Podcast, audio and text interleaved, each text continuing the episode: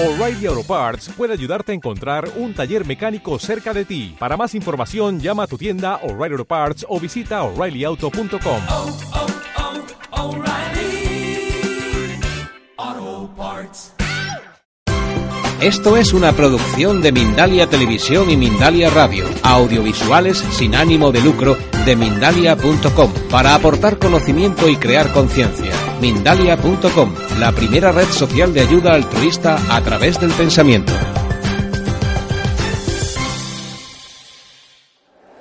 Bueno, Juan Peceli, eh, la historia de la iridología es que cuando tenía más o menos la edad de doce años, jugando con un animal como este, que era un búho, que tiene los ojos, como veis, muy grandes, pues el animal se quiso escapar y al querer escaparse, pues le rompió una pata. Inmediatamente observó que en una de las zonas del iris apareció una mancha y eh, con los años, cuando estudió medicina, pues se acordó de la aparición de esta mancha en el iris eh, del búho al cual había roto la pata, y a partir de ahí, en sus prácticas en diversos hospitales, pues fue eh, analizando y viendo eh, los diversos pacientes, los signos eh, que mostraban en el iris. Como fundamentos, la iridología, que también se denomina iridología, iridiagnosis o iris diagnosis, es una ciencia por medio de la cual, por las marcas o señales en el iris del ojo, se reflejan las condicionales de los órganos corporales. El iris es un órgano sensible eh, a todos los procesos eh, que manifiesta el cuerpo humano, y es como una especie de pantalla que lo que va a hacer es reflejar Eh, el estado de eh, salud de la persona, así como su constitución y la previsión futura que podamos tener en el desarrollo de las enfermedades que adquiera. Como parte del ojo está constituido por unas estructuras que permiten conocer diferentes patologías y ver el estado de salud y eh, la funcionalidad del paciente. Se basa eh, en la observación del iris mediante sistemas ópticos.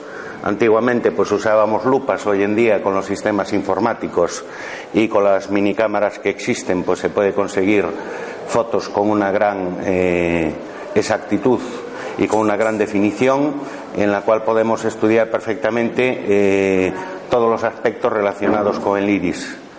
Eh, tiene de, sus eh, limitaciones en cuanto a la determinación de aspectos eh, como son la exactitud de la enfermedad. Eh, pero ayuda a la identificación y prevención en los nueve grandes sistemas que componen la salud del cuerpo humano. Se basa en que cualquier alteración del organismo se refleja por vía nerviosa en sus numerosos filamentos nerviosos. Bueno, tiene una salvedad, y es que todo aquel paciente que haya sometido a una cirugía y que por lo tanto eh, con esta cirugía pues ha sido anestesiado, el reflejo de dicha cirugía no va a aparecer en el iris, precisamente porque el impulso nervioso no existe debido eh, a la anestesia.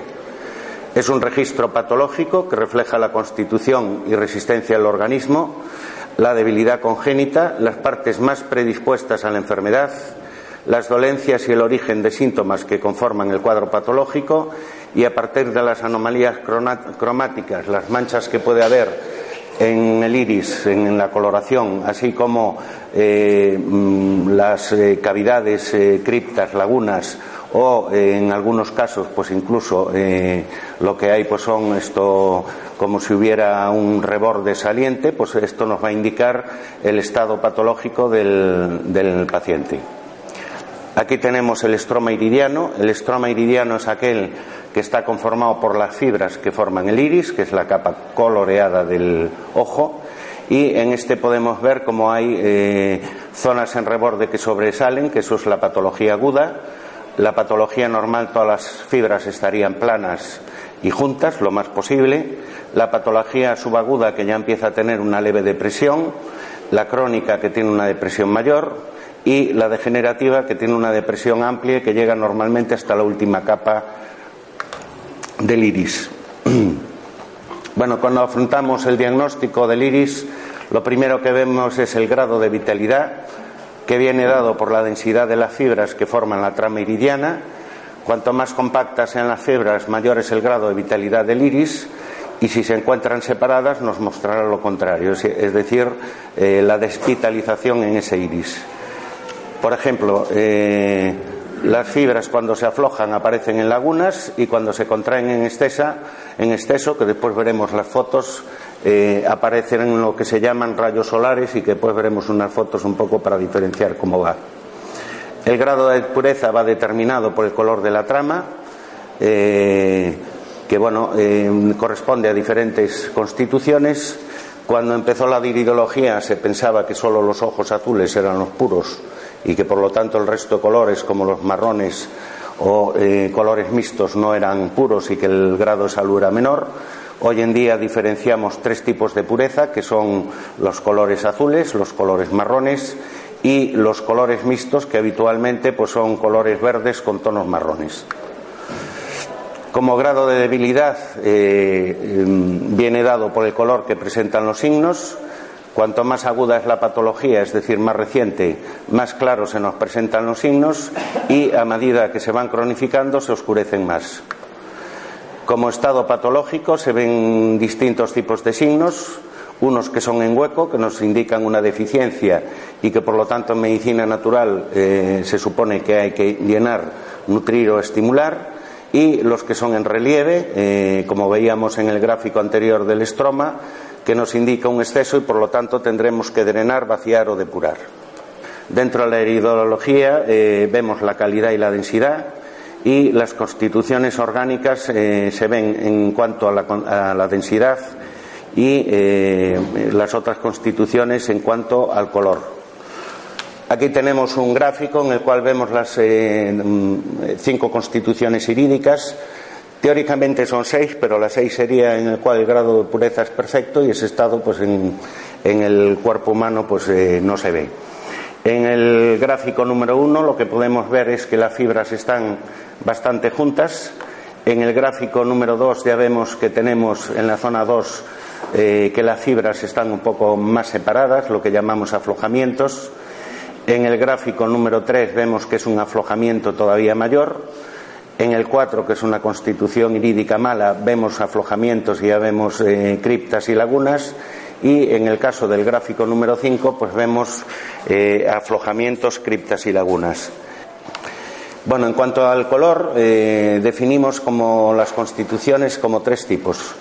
Eh, todos estos tipos después tienen una serie de subtipos y eh, en principio eh, definimos como constitución linfática, que son los iris de color azul y gris, los cuales presentan una corona que después veremos que es la corona de la V N A, que es de un color más claro, la constitución hematógena, que son los iris de color eh, eh, avellana, que va desde la avellana hasta los más pigmentados, que pueden ser esto, marrón oscuro o negros, y la constitución mixta, que incluye sobre todo los de color verde, y constituciones que hemos visto que no están encuadradas en el color anterior. Aquí tenemos un iris de color eh, azul, este sería un iris linfático, y en este iris en concreto lo que podemos ver es eh, unas zonas blancas que se ven en los rebordes, estas zonas de aquí, por ejemplo. Bueno, en este caso en iridología esto significaría pues, que esta persona tiene problemas linfáticos. Eh, a mayores vemos una esclerótica que está cargada, que es muy típico en los iris de color Eh, claros, eh, lo cual quiere decir que tienen alergias o intolerancias a determinados eh, alimentos. Por ejemplo, en los iris claros normalmente suele ser a los lácteos. Y después vemos que tiene eh, diversas zonas, como podemos ver en la zona pupilar, que tiene un reborde negro, y la corona de la V N A, que es efectivamente es esta, en la cual vemos que está muy determinada y que indica normalmente una serie o un subtipo de enfermedades determinadas. Después, cuando veamos las cartografías, veremos a ver cómo son las zonas y eh, qué es lo que determinamos con ese tipo de cartografías. Bueno, aquí tenemos un iris que es eh, de constitución hematógena, este es el de color avellana, y eh, vemos también en este caso como tiene las fibras bastante juntas, es decir, que es un iris de una calidad mediana, pero con determinadas enfermedades, puesto que estamos viendo que tiene criptas y que tiene lagunas grandes, ¿eh?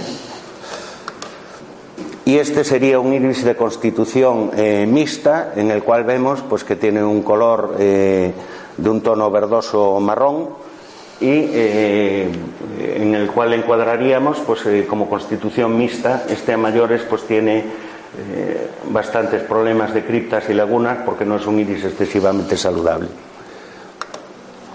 Dentro de la iridología, normalmente lo que hacemos es subdividir eh, el iris cuando afrontamos el diagnóstico eh, de dos maneras.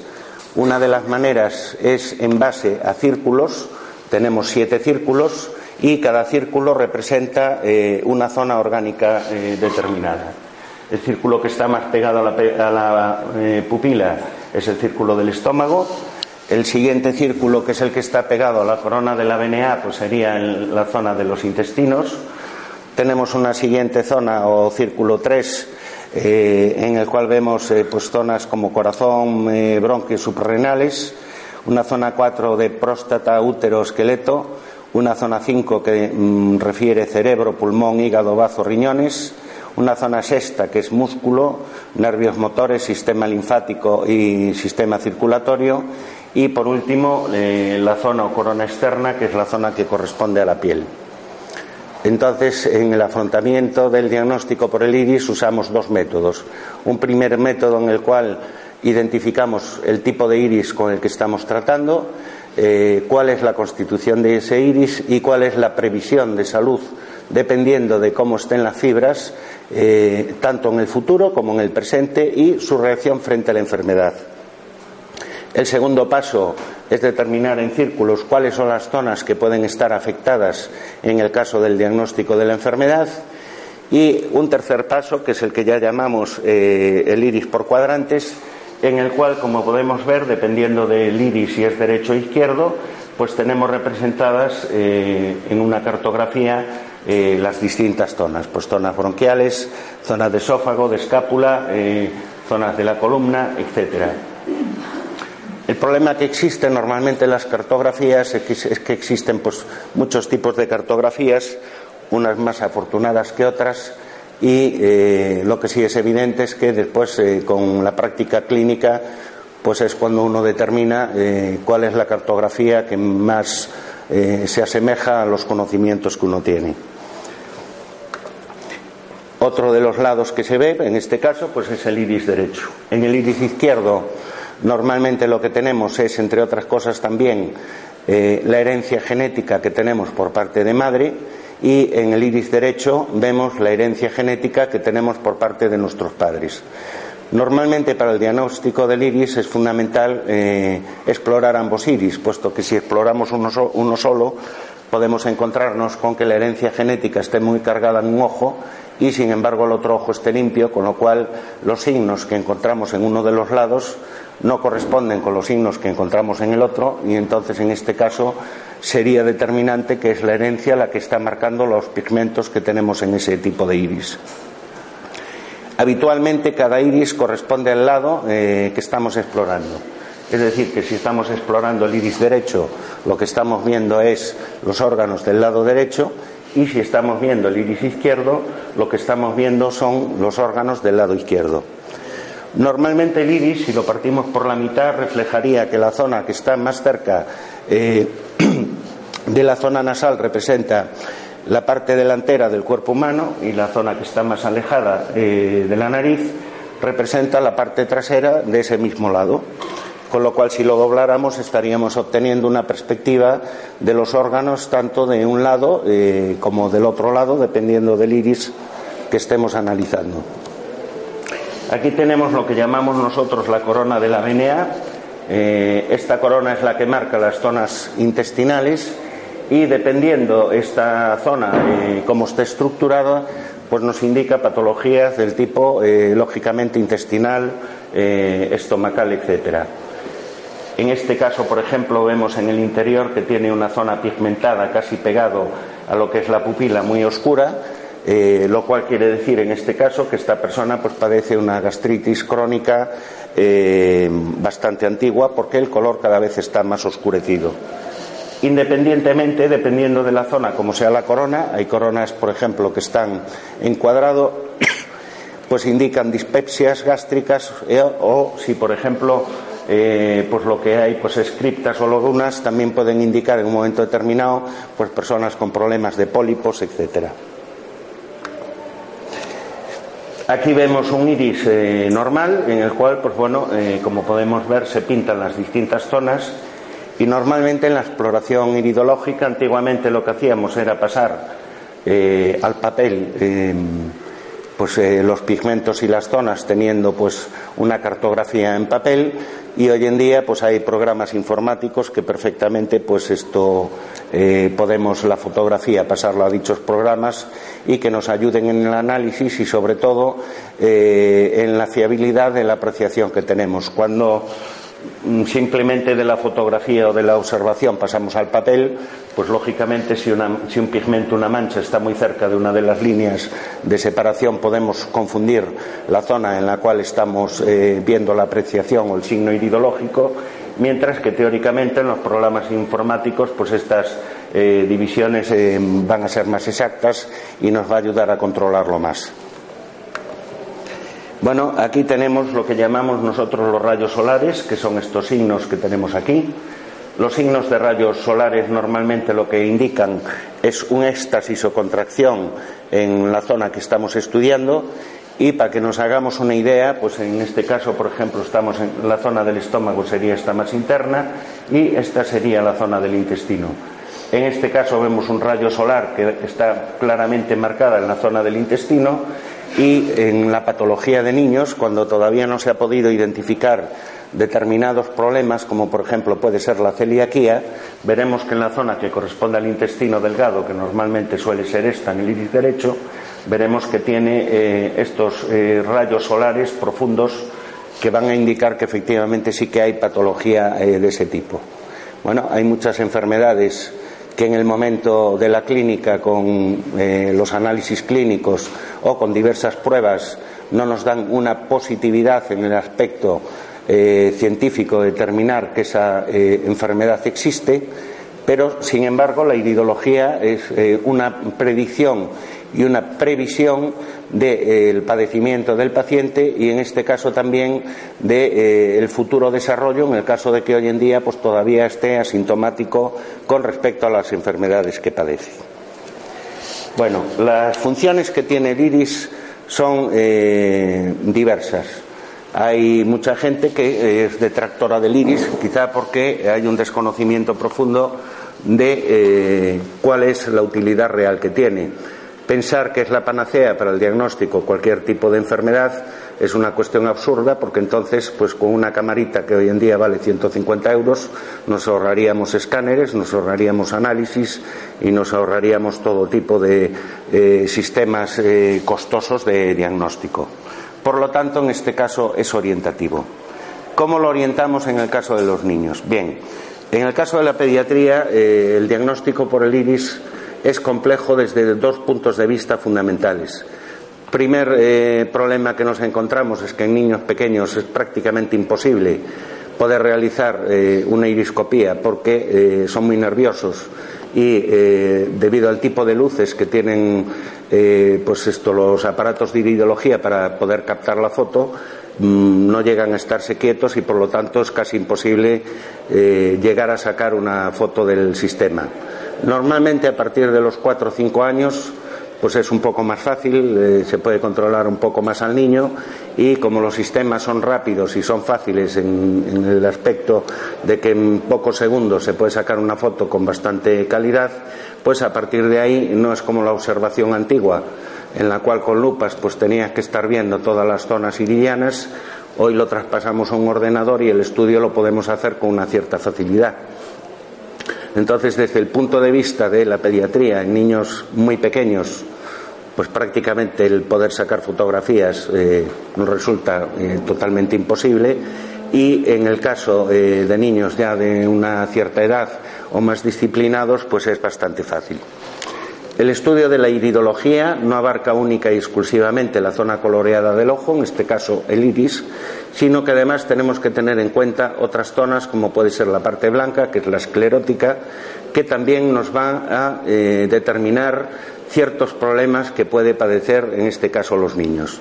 Todos hemos visto, habréis oído hablar de niños que han tenido una hepatitis y lógicamente en estos casos pues las escleróticas normalmente tienen un tono amarillento.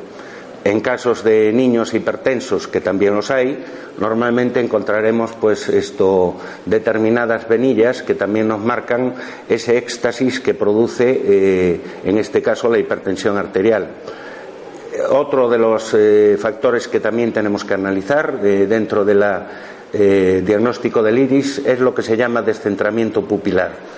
El descentramiento pupilar quiere decir que mediante la medición de la fotografía que hemos realizado del niño, medimos eh, ambos extremos, desde la pupila hasta un extremo derecho del iris y hasta el extremo izquierdo del iris, y cuando existe un descentramiento, es decir, la pupila en vez de estar en el centro del iris, pues está desplazada a un lado al otro, lo que nos va a indicar es que el centro de desplazamiento a donde, a donde está el, el iris son zonas de tensión que va a tener el paciente que lo, que lo padece, eh, zonas de tensión orgánica. Esto quiere decir que va a tener más predisposición en esa zona a padecer enfermedades que en otras zonas a padecer enfermedades. Cuanto más descentramiento haya, mayor es la tensión y, y por lo tanto eh, más padecimiento orgánico. Por ejemplo, un, una pupila que esté muy desplazada pues eh, hacia el centro, de, hacia el lado derecho, hacia la zona nasal, pues eh, querrá decir que hay afectación a nivel broncopulmonar y que por lo tanto en este caso este tipo de niños pues van a tener problemas broncopulmonares eh, generalmente en vez de en otro tipo de órganos. La iridología como diagnóstico antiguo eh, tiene signos que siempre se han usado tanto en la medicina eh, convencional como en la medicina eh, natural. Eh, por ejemplo, pues la tuberculosis tiene unos signos de color blanco muy claros, con lo cual pues eh, una persona que ves que en el iris tiene copos blancos, pues eh, con toda probabilidad va a padecer de tuberculosis. Un iris eh, en el cual la esclerótica está amarillenta va a indicar problemas biliares. Un iris eh, en el cual la esclerótica pues tiene vasos sanguíneos acusados va a indicar que ese paciente eh, tiene hipertensión. Es decir que eh, la observación del iris eh, en muchos aspectos pues tiene eh, funciones que nos ayudan al diagnóstico correcto eh, del paciente y de sus enfermedades. Las cosas que no puede diagnosticar el iris, pues es si, por ejemplo, una persona pues tiene una enfermedad infecciosa, no nos va a decir ni el tipo de infección que padece, ni eh, el tipo de enfermedad infecciosa que es, ni, por supuesto, eh, la bacteria que la pueda producir. A mayores de todos estos datos que estamos viendo eh, sobre el diagnóstico por el iris, eh, una de las cosas que la iridología eh, abarca es eh, a nivel del plano nervioso, si eh, un paciente pues es más nervioso o menos nervioso. En estos casos determinados, habitualmente lo que hay es alrededor del iris unos pequeños anillos, que dependiendo del tipo de anillo, pues hay de grado uno hasta los cinco anillos, indican eh, la cantidad de nerviosismo que puede tener un niño. Un niño hiperactivo normalmente va a tener pues cinco anillos nerviosos, un niño que no sea hiperactivo pues normalmente pues puede tener un anillo nervioso porque todo el mundo tiene sus ansiedades, o puede no tener ningún tipo de anillo nervioso.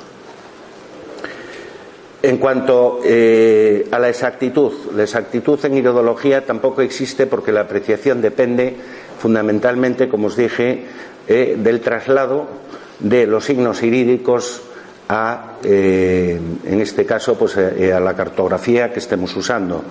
Por ejemplo, una persona con colesterol habitualmente en la parte de arriba del iris pues presenta eh, unas zonas oscuras de, de un color blanquecino. Eh, científicamente esto tiene eh, su importancia porque lo que está indicando es que hay una infiltración grasa a nivel iridológica, es decir, que aunque antiguamente no se conocían eh, pues, eh, bases científicas para determinar que realmente la iridología era exacta, en la actualidad hay bases científicas suficientes y métodos sobrados de observación para poder decir que tiene eh, una aproximación a la zona patológica que queremos eh, determinar en un noventa por ciento más o menos.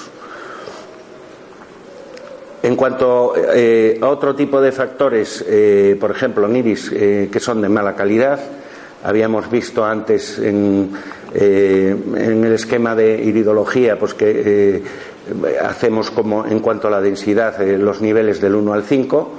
en realidad del uno al seis, pero como el uno es, es, sería el estado ideal y no existe, pues clasificamos del uno al cinco.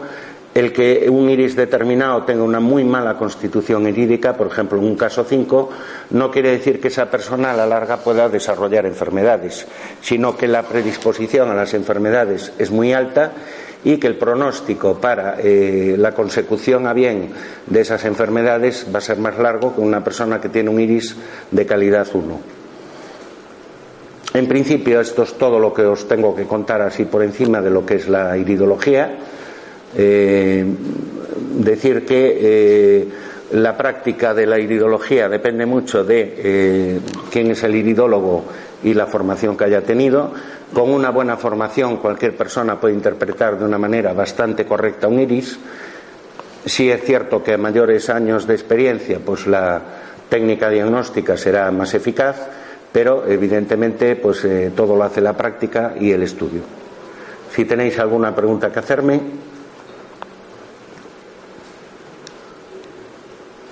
Pues nada, listo.